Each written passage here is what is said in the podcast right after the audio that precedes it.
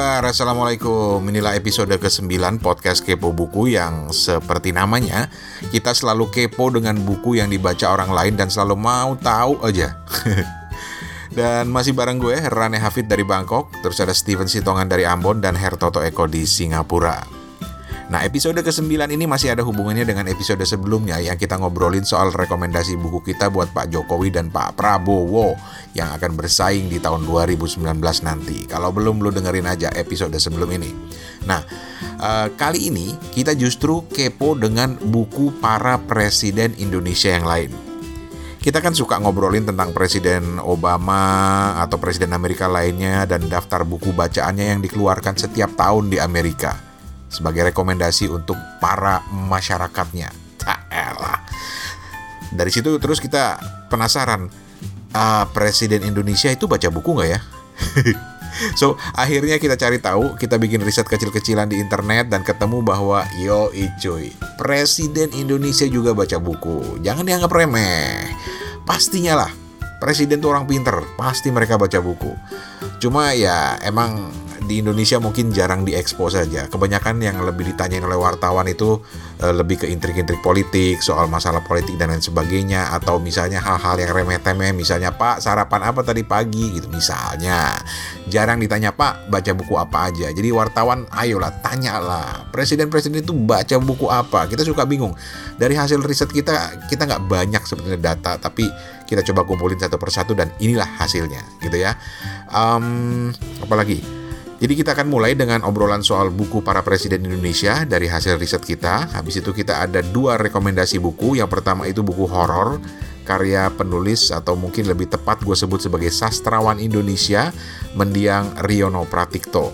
Terus habis itu eh, terakhir ada kawan baik kita di Australia di Perth eh, Ari M Prasetyo atau Om Ari gue manggilnya yang uh, juga akan ikut berbagi buku yang lagi dia baca. Bukunya keren banget. So uh, Ari thank you banget.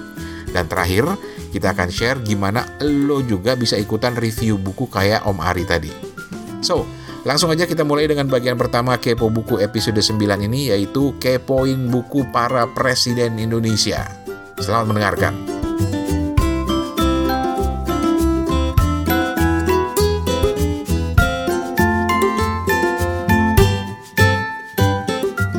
Mulai dari presiden pertama Indonesia nggak usah ditanya lah ya. Mm-hmm. Dia mah besar dengan bacaan, ya. uh, ada cerita menarik misalnya ya, uh, bagaimana dia itu bahkan sampai di WC-nya aja punya rak buku gitu loh. Uh. Terus di halaman istana tempat dia biasa ngopi gitu ya sambil ngerokok gitu ada buku pasti geletakan di situ gitu. Jadi kesannya berantakan buku di mana-mana, tapi dia tahu setiap posisi buku itu ada di mana sampai-sampai uh, yang pernah gue baca itu Bu Mega waktu masih jadi anaknya masih keliaran di istana hmm. tuh karena pernah diomelin karena dia ngambil satu buku. Letakin. Terus dia nggak dia nggak balikin di tempatnya gitu. Hmm. Berarti itu gue banget gitu. sebenarnya. Tapi kan bukan bahas gua ya, bukan bahas gua ya, bahas presiden kan ya. Ya tapi siapa tahu lu jadi presiden kan. Amin. Gitu. Nah, nah yang di yang dipertanyakan nih dulu tuh budget budget baca bukunya Pak Karno itu diambil dari mana ya? Berapa ya kira-kira biaya per bulannya gitu? Apakah dipinjemin oleh duta besar di Jakarta atau pas ngelancong ke ke luar negeri gitu beli satu beli dua atau mungkin ada hibah gitu kira-kira gimana ya? Ada hmm. ada ada sumbernya nggak kira-kira bang? Rujukannya sih nggak ada tapi kalau ngerujuk jauh ke belakang sebelum dia jadi presiden itu dia memang uh, banyak bergaul dengan orang-orang yang hebat di masa lalu. Kalau nggak salah dia dia pernah nebeng di rumahnya salah satu politisi terkenal zaman dulu gitu dan itu akses ke bukunya banyak. Hmm, nah, hmm, iya iya. Dan diuntungkan waktu itu pemimpin-pemimpin kita atau orang-orang di pergerakan itu bisa banyak bahasa ya, bisa bahasa Inggris, Rusia, Belanda kalau nggak salah. Mm-hmm. Belanda pasti, Belanda pasti. Apalagi kita ngomong di tahun-tahun ketika zaman dulu ya. Zaman dulu maksudnya ketika era-era kemerdekaan begitu sulitnya gitu dapat buku seperti itu gitu kan harus nunggu Hmm. berapa bulan gitu dan juga salut gitu dengan dengan segala ini dia membaca dengan eh, apa sih avid reader gitu ya benar-benar benar-benar gila baca gitu berarti kan. Ya. Hmm. Nah dalam proses riset kita beralih ke presiden berikutnya. Eh ini gue baru nyadarin, gue nggak bisa loh nemuin buku apa yang pernah dibaca oleh Pak Harto sama Bu Mega, anaknya Soekarno gitu. loh. nggak ada ya nggak pernah ada yang tanya itu ya. Mungkin nggak ada yang pernah tanya atau gua nggak tahu lah. Kita kan nggak boleh menganggap remeh ya nggak. Mm-mm. Kalau gue sih sisi positifnya aja. Ketika ketika kita lihat kemarin kita lihat eh, research gitu ya, misalnya Soekarno bacanya apa, B.J. Habibie bacanya apa sampai ke sekarang gitu. Mungkin kalau gue sisi positif tetap gue bilang yang seperti kita di grup leaders are readers. Gue nggak percaya mereka dalam posisi sekarang mereka nggak gila baca gitu kan. Cuman mungkin tidak terekspos aja gitu. Karena eh, wartawan mungkin kebanyakan nanyanya yang apa yang dilakukan di waktu senggang tapi nggak nggak nggak ini kan nggak nggak ditanya buku apa sih bu yang dibaca gitu Mending Hmm. ingat waktu Kenapa? Presiden Jokowi baru dilantik yang ditanyain "Eh, Pak pagi ini sarapannya apa Pak? Doorstepnya nggak ini ya, nggak terlalu esensial gitu ya. nggak esensial gitu dan ya itu yang disuapin ke masyarakat. Oh, gua sampai sekarang walaupun gua agak apa sih pertanyaan tapi gua hafal. Jokowi itu minum jamu, jamu temulawak. Sama pisang goreng separo gitu. Makanya mudah-mudahan nanti wartawan juga nanya dong bukunya apa gitu. Karena dari buku kita bisa tahu isi kepalanya. Asada. sedap gitu oke Oke, sekarang kita ke Habibie. Habibi. Pak Ini Habibie. Habibi juga gila nih. Si- Siapa yang yang yang punya rujukan? Steven kali, Steven nih. Steven Eh, kan Ha- Habibie itu memang ini ya dikenal dengan seorang teng- te- sebagai teknokrat punya minat baca yang cukup tinggi dan memang pasti di Jerman itu dapat referensi-referensi menarik pasti. Katanya Hmm. nih dia seneng baca buku sastra, salah satunya yang judulnya Mengelilingi Dunia dalam 80 Hari. Udah baca? Jules Verne. Jules eh, Verne Ini ini juga menarik nih karena buku Jules Verne ini kan buku klasik banget yang tebal banget yang mengisahkan tentang ini kisah fiksi yang bercerita tentang perjalanan seseorang berkeliling dunia dalam eh, 80 hari. Hmm. Itu keren banget gitu loh. Eh, dan diduga bahwa buku itulah yang kemudian mendorong minat Habibie pada dunia aviasi aviasi. ya sih ya. penerbangan penerbangan betul. atau pesawat terbang pada pada khususnya Tapi Habibie itu eh gua nggak tahu ya. Gue pernah baca bahwa eh, dia akan membuka perpustakaannya di Habibie Center kepada masyarakat. Mudah-mudahan sih udah kali ya. Udah Karena kayaknya. sekarang kan ada Oh. ada Habibie Center kan. lu udah udah ke sana belum Belum, Lihat- gue baru lihat baca. Pada saat gua riset kemarin mereka bilang bahwa koleksi bukunya Pak Habibie akan dibuka ke publik. Heh, sedap. Wih, berarti banyak. Kalau ada akan dibuka untuk publik itu berarti banyak. Banyak lah, ada perpustakaannya gile. Hmm, berarti dia juga gila baca. Mm-mm. Iyalah ya, orang seperti Habibie jelas pasti gila baca. Yoi. Dan orang gila baca berikutnya dari jajaran Presiden Indonesia adalah Presiden favoritnya Toto. Kiai Haji Abdurrahman Wahid alias Gus Dur. Karena sama-sama suka ngobrol gitu aja kok repot. Tapi Gus Dur emang memang uh, backgroundnya membuat dia memang banyak membaca kan. Dia bagaimanapun kan uh, juga apa namanya ya terahnya terah itu apa ya keturunan gitu ya dari Kiai Hmm. Haji Hasim Asari misalnya kayak gitu gitu kan. Jadi ya wajar karena mereka kalangan kalau secara secara agamisnya kan kalangan pesantren, kalangan kalangan akademisi gitu ya, Ka- kalangan ulama sorry bukan akademisi. Apalagi beliau juga menuntut ilmu di luar ya kalau nggak salah ya, kuliah di Al Azhar gitu kan. Eh, bahasa beliau bi- bisa berapa bahasa? Paling nggak bahasa Inggris, Arab, Perancis ya, paling nggak ya Jerman. eh, Jerman, nah, dan gue denger denger ya, beliau itu kalau ngomong fiksi nih, gue nggak usah ngomong eh, buku-buku mainstream. Kayaknya kalau nggak salah gue pernah baca, dia itu juga baca eh, novel-novel kayak misalnya novelnya em, Hemingway, correct. Terus Alan Poe juga dia baca.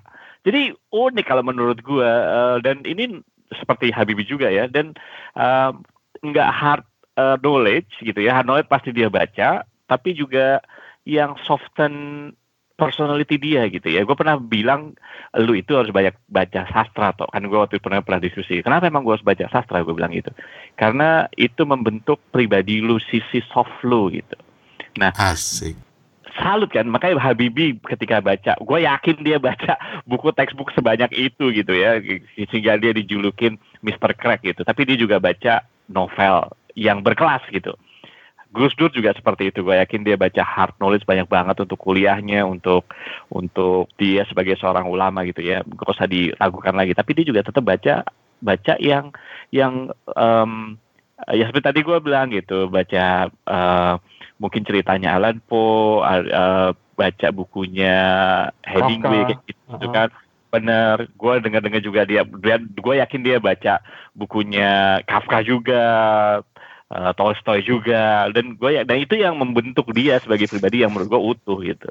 Nah, itu salutnya gitu A kan. Nah. ada satu rujukan bagus yang gue temuin uh, dari Gus Yusuf pemimpin uh, Ponpes Salaf Tegal Rejo bahwa Gus Dur tuh baca Das Kapital uh, Karl oh, Marx. Buat buat orang kalau orang bukan orang Indonesia yang dengar dia bilang oh ya bagus itu keren banget rujukannya bagus. Gitu. Tapi kalau kita kan langsung hah Gus Dur baca buku komunis. itu karena dan, kita nggak tahu gitu kan. Itu dia. Dan yang menarik karena jadi gue terakhir cari tahu kan. Ini bener nih Gus Dur pernah baca Das Kapital, which is sebenarnya nggak terlalu mengherankan. Tapi Gus Dur itu ternyata ada berita yang pernah yang menyebutkan bahwa dia itu waktu ada peluncuran buku Das Kapital dalam bahasa Indonesia yang diterbitkan oleh Hasta Mitra yang juga pertama menerbitkan bukunya Pramudia Anantatur, Gus Dur tuh jadi pembicara di situ. Oh, oke okay, oke okay, oke okay, oke. Okay. Terus terus yang yang nggak boleh kita lupakan juga tuh mendiang Gus Dur ini kan dulu memang dikenal sebagai seorang penulis yang handal ya. Beliau ini sering menulis opini di majalah Tempo, menulis uh, berbagai tulisan yang istilahnya yang ini yang bagus gitu memang aku belum baca buku buku tulisan beliau memang dan aku yakin dari beragam bacaan yang tadi Mas Toto sebutkan ini memberikan warna tersendiri untuk tulisan-tulisannya Gus Dur gitu. Hmm. Mungkin udah sering baca tulisan beliau waktu dulu kuliah mungkin. Gimana tanggapannya? Gus Dur menariknya karena Gus Dur Gus Dur itu bisa bisa nulis tentang apa aja.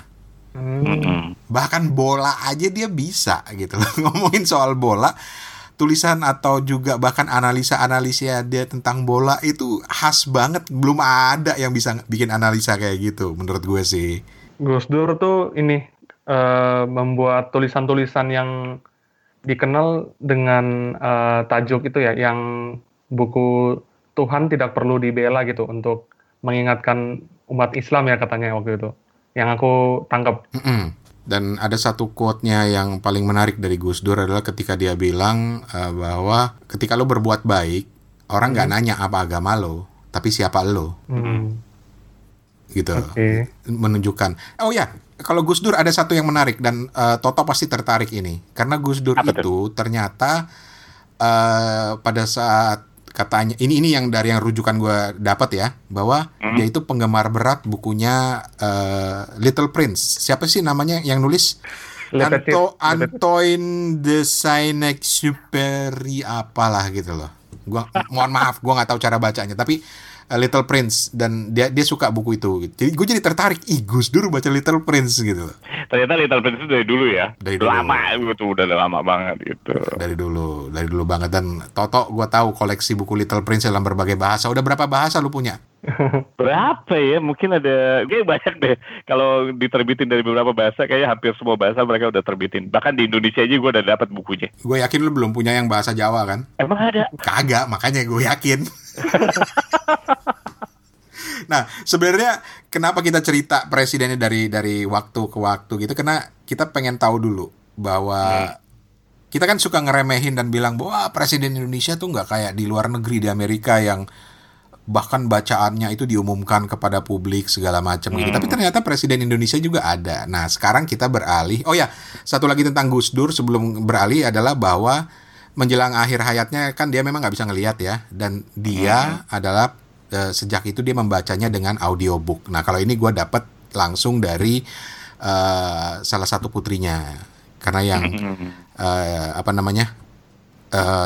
Gus Dur tuh akhirnya mendengarkan audiobook. Ya itu gue pernah baca itu, pernah baca. Jadi Hmm. kalau zaman dulu audiobook mungkin waktu itu internet belum seintensif sekarang ya. Jadi ketika eh, putrinya gitu ke luar negeri atau seseorang ke luar negeri yang dia kenal, dia biasanya nitip, tolong dong Betul. beliin kaset atau CD audiobook ini. Jadi dia udah tahu gitu.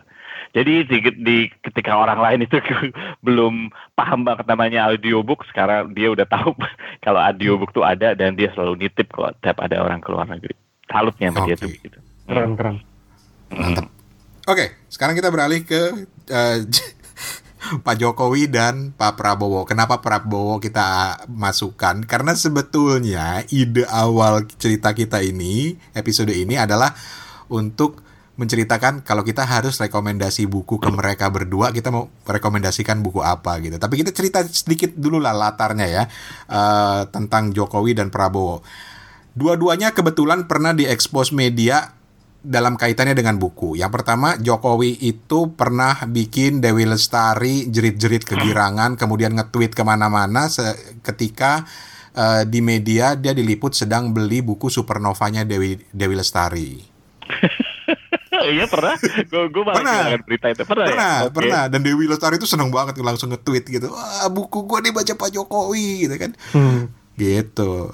Harusnya salah, sa- salah strategi. Harusnya Pak Jokowi beli yang terbaru. Apa apa yang terbaru, Steven? Aroma Karsa, Aroma Karsa. Aroma Karsa lebih keren Ah, Supernova. oke, oke, oke. Supernova banyak serinya, pusing ntar Pak Joko Pak Jokowi kesian.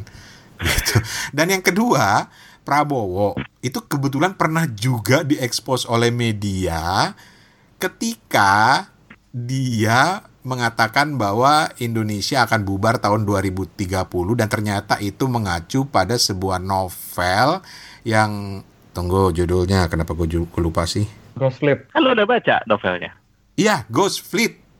Hmm.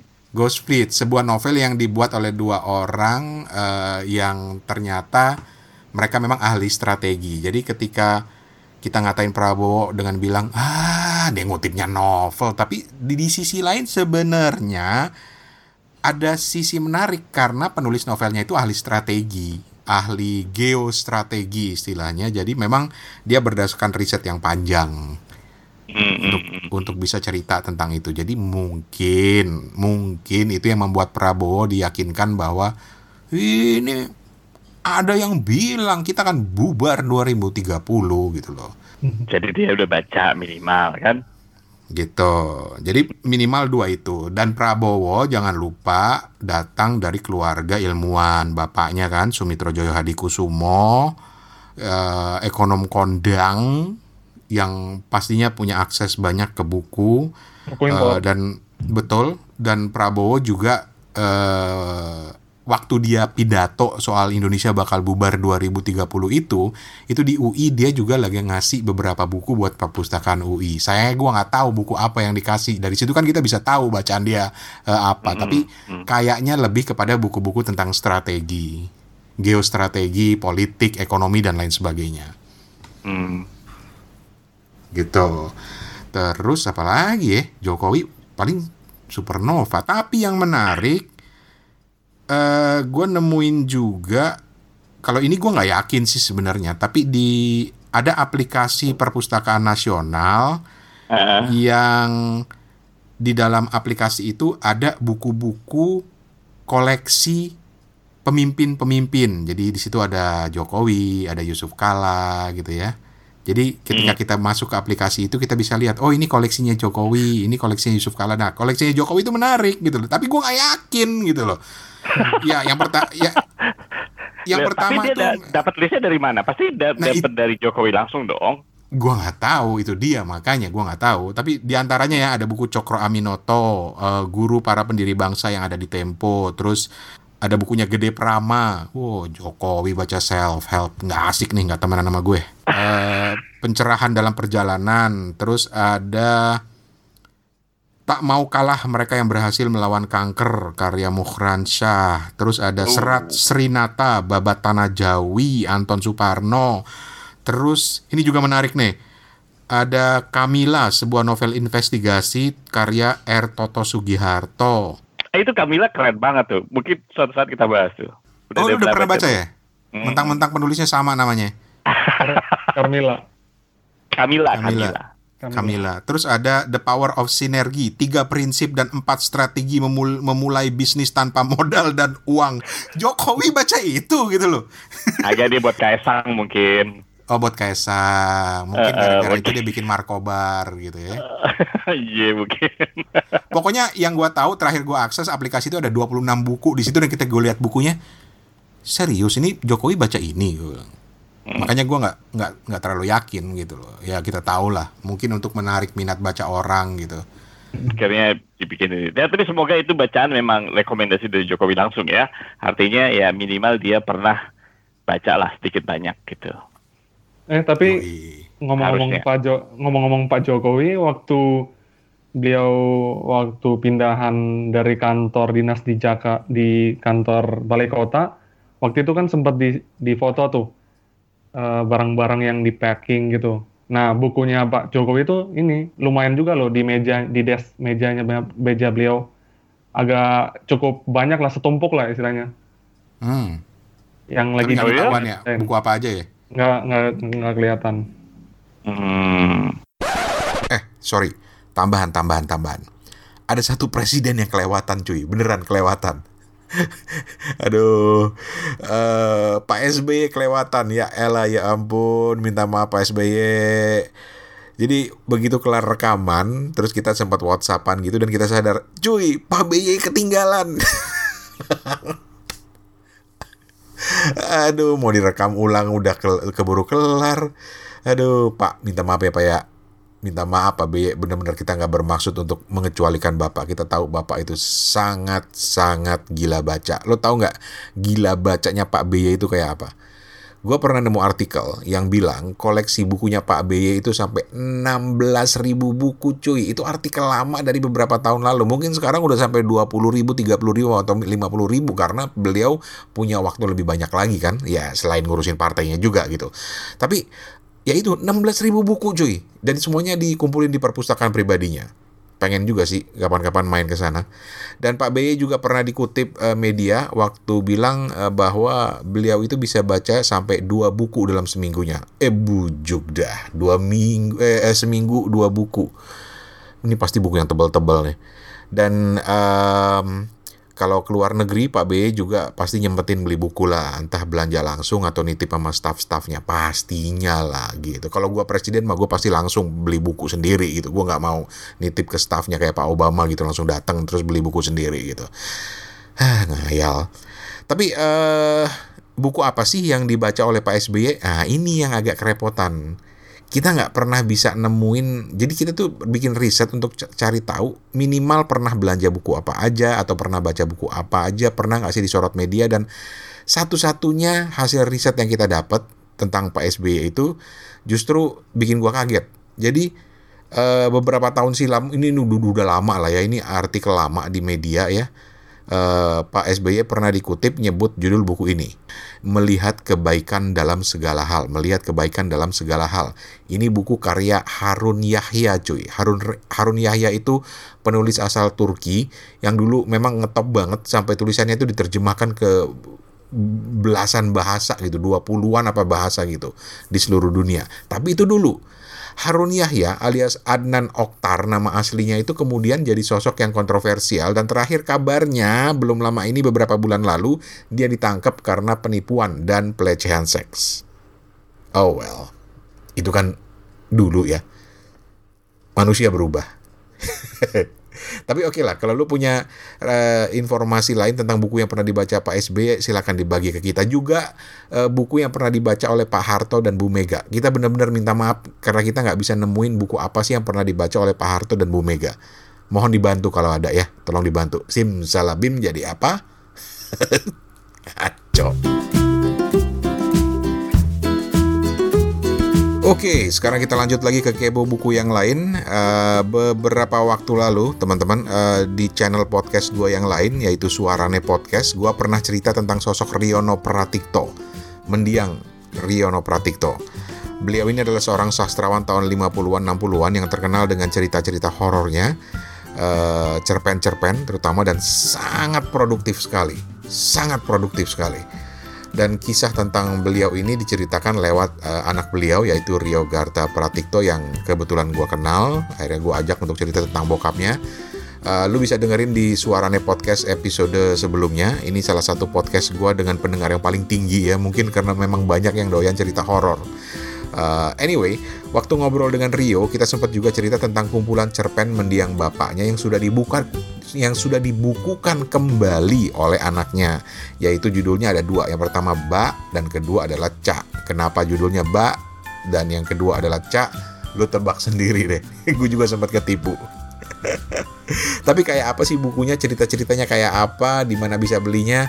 Kita dengerin obrolan dengan Rio Garta Pratikto, putra dari mendiang Riono Pratikto berikut ini.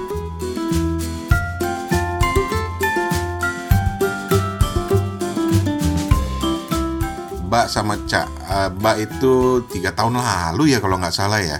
Ya kurang lebih tiga tahun lalu. Oke, okay. terus judulnya aja udah menarik, Mbak sama Cak gitu loh. Cak ini terbitnya tahun ini ya atau tahun kemarin? Dua tahun lalu. Itu maksudnya apa sih Mbak sama Ca? Bisa dibaca kan? Kenapa? Coba dirangkai judulnya. Mbak Allah ma baca. Masya Allah. Kenapa gue gak kepikiran? Makanya yang mbak pertama kan hurufnya B-nya besar. Uh-uh. Judul keduanya C-nya kan kecil. Baca. Ya Allah. Nanti jadi kalimat tuh. Kalau terbit semua jadi jadi satu kalimat. Oh, kalau diterbitkan semua jadi satu kalimat nantinya ya? Iya. Keren, keren, keren, keren. Terus kita mulai dari yang Mbak dulu lah. Oke, Mbak Ca ini dua-duanya memang fokusnya masih uh, ke spesialisasi kalau gue boleh bilang begitu dari uh, mendiang Riono Pratikto yaitu horor ya. Iya. Oke, yang Mbak dulu cerita deh. Ini apa ini? Hmm, kumpulan cerpen aja, kumpulan cerpen horor yang terbit mungkin tahun sekitar 50-an kayaknya, 50-an ke atas. Mm -hmm. uh, sebanyak 1920, 20 cerpen isinya. 20 cerpen, oke. Okay. 20 cerpen. Itu judul-judul cerpennya perlu disebutin nggak? Kalau memang ingat sih nggak apa-apa om. Udah dibuka sih. Asik. Oke, okay. silakan. Judul pertama tentang pembalasan pada manusia. Lalu dalam kereta api. Nah, novel dalam kereta api ini salah satu novel ayah saya yang terbit di Horizon. Saya ingat ini karena diterbitkannya uh, beberapa kali di Horizon ini mengenai cerita uh, kematian manusia di, di, diceritakan dalam dalam perjalanan sebuah kereta. Oke, okay, oke. Okay. Lalu ada anjing penjaga, ada jalangkung. Nah, jangan jangan pikir jalangkung di sini ceritanya seperti di film ya beda. Itu dengan maut, ada haus, ada jampi cinta seorang nenek. Ini juga ceritanya agak jahil singkat saya. Pasukan terakhir pada sebuah lukisan kepanjangan eh kepanjangannya rindu pada manusia satu lalu si rangka ini tadi disebut eh, lalu sebuah persahabatan ada juga judul tanpa judul semalam aku bersama ayahku almarhum nah, ini kata orang kata orang ini ceritanya paling serem katanya wow. pengejaran setia seekor anjing tangan kecil dan tiga benua oke okay. Ca berarti kelanjutannya ya dari dari serial cerpen tersebut. Mungkin bisa uh, disebutkan beberapa judul atau yang yang contoh-contoh yang menarik. Di sini ada anak sungsang, ada api. Nah, api ini adalah cerpen yang sebetulnya bukan cerpen horor, tapi cerpen ini adalah tulisan pertama dari bapak saya. Ditulis pada saat dia masih SMP. Wow. Diterbitkan oleh Balai Pustaka. Jadi api itu judul sebuah buku sekaligus salah satu judul cerpen di dalamnya. Jadi ada buku namanya judulnya Api diterbitkan Balai Pustaka entah tahun berapa saya lupa ya. Dan itu salah satu karya fenomenal dari bapak saya sehingga bapak saya dapat julukan anak ajaib oleh Habib Yasin. Wow. SMP loh. SMP itu udah anak ajaib. Kita SMP nggak sih ngapain? Ini ceritanya tentang sebuah desa yang diserang oleh harimau. Oke. Okay. Yang sebenarnya harimau itu melambangkan siapa dan rakyat itu melambangkan siapa di zaman itu.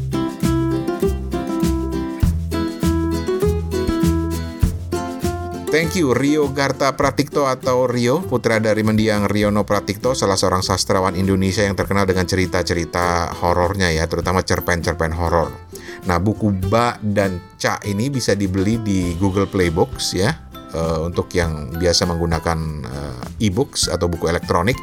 Atau kalau mau buku fisiknya bisa kontak langsung Rio di Facebook, lu cari aja uh, search namanya Rio Garta Pratikto. Nggak ada orang lain yang namanya Rio Garta di Facebook. Lo cari kalau nggak percaya. Rio Garta Pratikto. Uh, kontak dia di Messenger dan tanya, yo, gue mau beli buku yang fisiknya gimana yo caranya yo? Kayaknya sih masih ada ya stoknya Rio ya. gue udah punya dong. Gue udah punya. Sorry, nggak sombong kita mah. Oke, masih di Kepo Buku, kita lanjut lagi. Uh, sebulan terakhir ini kita ngajak lo teman-teman baik pendengar kepo buku untuk juga share buku apa sih yang lagi kalian baca. Kita intinya sih kepo banget pengen tahu buku apa yang lagi, lagi lo baca dan ada beberapa yang udah kirim tapi dalam bentuk tulisan cuy. Ini kan podcast, rekaman dong rekaman, pede pede. ada yang bilang gua nggak pede bang, baca aja, ditulis aja terus lu bacain Oke, okay, ntar kita bacain. Tapi kita mau prioritaskan yang ngirim rekaman dulu. Uh, bisa pakai voice note di WhatsApp, bisa pakai message di Anchor, bahkan lewat email juga bisa. Seperti yang dilakuin sama teman baik kita nih, namanya Om Ari Muhammad Prasetyo di Perth, Australia, yang mau share buku bacaannya yang judulnya keren banget. Political Tribes karya Amy Chua. Ini udah lama pengen gue baca dan uh, Omari cerita tentang buku tersebut yang baru kelar dia baca. Kita dengerin selengkapnya. Halo Bang Rani dan Kepo Buku, saya Ari di Perth, Western Australia. Saya baru saja selesai membaca buku yang berjudul Political Tribes, Group Instinct and the Fate of Nations, uh, dikarang oleh Amy Chua, terbitan tahun 2018. Secara garis besar, buku ini bercerita tentang tribalism dan peranannya dalam politik identitas yang sedang mewabah dewasa ini. Tribalism dapat diartikan sebagai sebuah pergerakan yang mendefinisikan uh, kita versus mereka, yang mengotak-otakan kelompok masyarakat berdasarkan perbedaan yang ada di dalam uh, kelompok-kelompok uh, tersebut. Jadi saat masyarakat mendefinisikan mereka berdasarkan perbedaan alih-alih persamaan, menurut buku ini uh, di sanalah ekstremisme dapat tumbuh subur. Apalagi diperkuat dengan media sosial yang menjadi corong suara-suara perbedaan, uh, tribalism akan menjadi tantangan terbesar di dunia, terutama ter, uh, terhadap uh, tata sosial masyarakat dan sistem demokrasi di abad 21. Buku ini diisi dengan berbagai contoh uh, kegagalan Amerika pada khususnya dalam menilai uh, dan melihat uh, adanya tribalism di berbagai konflik di dunia, mulai dari Afghanistan, Irak, uh, Vietnam, dan di negerinya sendiri. Uh, contoh yang digunakan oleh Amy Chua dalam buku ini adalah uh, kemenangan Trump di pemilihan presiden yang baru saja berlalu di Amerika. Uh, buku ini sangat saya rekomendasikan untuk semua penggemar sejarah dan politik.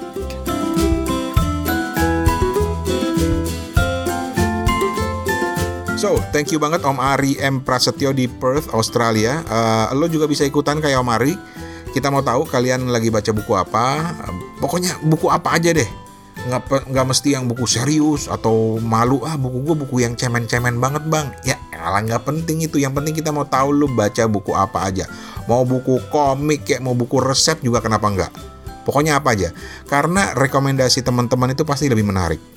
Bahwa lu bisa ngelarin sebuah buku aja udah bukti bahwa buku tersebut menarik gitu. Dan siapa tahu menarik juga buat kita dan buat yang dengerin. So uh, silahkan Soalnya kalau kita cuma mau ngandelin eh, buku-buku di rak bestseller di toko buku apalagi yang di lapis plastik kita nggak bisa baca isinya aduh nggak meyakinkan banget mendingan tanya orang lain lu lagi baca buku apa dan kenapa lu bisa kelar baca buku itu kan lebih asik gitu Oke, terus gimana caranya sih ngirim rekaman suara kalian lagi cerita tentang buku yang kalian baca? Ntar, abis ini kita akan ceritain. Yang jelas buat sekarang gua Rane Hafid atas nama Hertoto Eko di Singapura dan juga Steven Sitongan di Ambon pamit. Uh, makasih banget, jangan lupa subscribe ke Kepo Buku di Spotify, Google Podcast, Pocket Cast, Castbox, dan lain-lain. Pokoknya cari aja Kepo Buku atau langsung aja ke website uh, di suarane.org, suarane.org.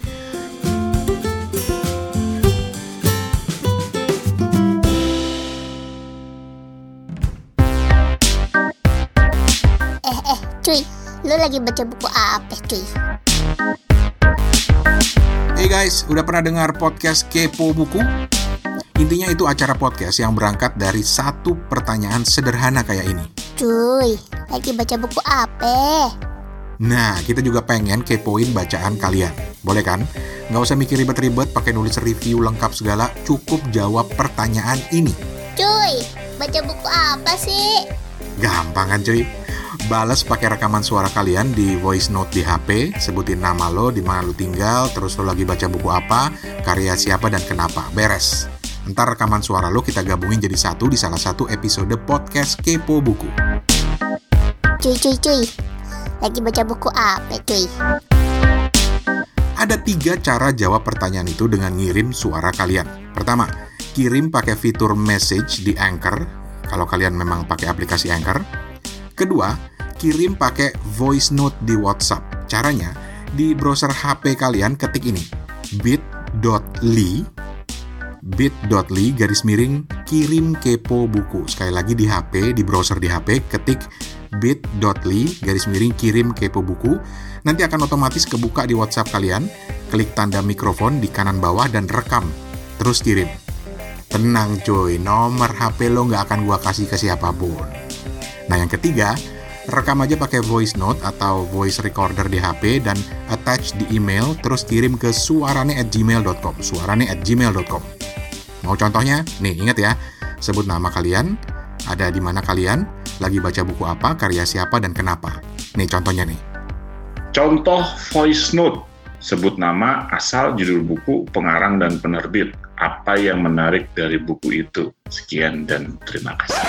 Eh, sorry, bukan yang ini. Aduh, si Toto nih. Ini, ini contoh yang salah. Salah, salah, salah. Ulang, ulang, ulang. Uh, Steven aja deh, Steven, Steven. Cuy cuy cuy, lagi baca buku apa cuy? Halo Kepo Buku, di sini Steven dari Ambon. Judul buku yang mau saya submit adalah Imperfect dari Meira Anastasia, diterbitkan oleh penerbit Gramedia Pustaka Utama. Imperfect adalah perjalanan menerima keberadaan diri sendiri. Itu yang ditulis di judulnya. Kenapa ini buku yang baik, menarik, ditulis dengan jujur, merupakan curhatan dari seorang istri seleb bagaimana kita menerima keberadaan diri kita sendiri dengan semua keberadaan, semua kekurangan dirangkum dan ditulis dengan menarik. Nah, gampang kan? Nggak usah mikir ribet-ribet. Ini bukan review buku yang serius model di majalah atau di koran atau di blog gitu enggak enggak. Pokoknya simpel aja. Anggap aja lu lagi ngobrol, ceritain buku lu sama gua di telepon. Pokoknya inget aja kata-kata ini. Cuy, lagi baca buku apa sih? Kenapa? Kepo amat. Ya iyalah namanya juga kepo buku. Kita selalu kepo pengen ngintip orang lagi baca buku apa. Daripada gua kepoin tetangga. apa? Belum pernah dengerin kepo buku? Aduh, ke mana aja lo? Cari kata kepo buku di Anchor, Spotify, atau Google Podcast. Ada di situ. Eh eh cuy, Apa lagi? Buruan kirim. ya elah ayah. Kan capek cai cuy cai cuy terus. Honor mana honor? Ya elah, bocah sama ayah sendiri minta honor. Bunda, ayah nggak mau bayar honor aku. Iya, iya, iya, iya, ntar, ntar, ntar, ntar, ntar. Ah. Eh eh cuy, lu lagi ber...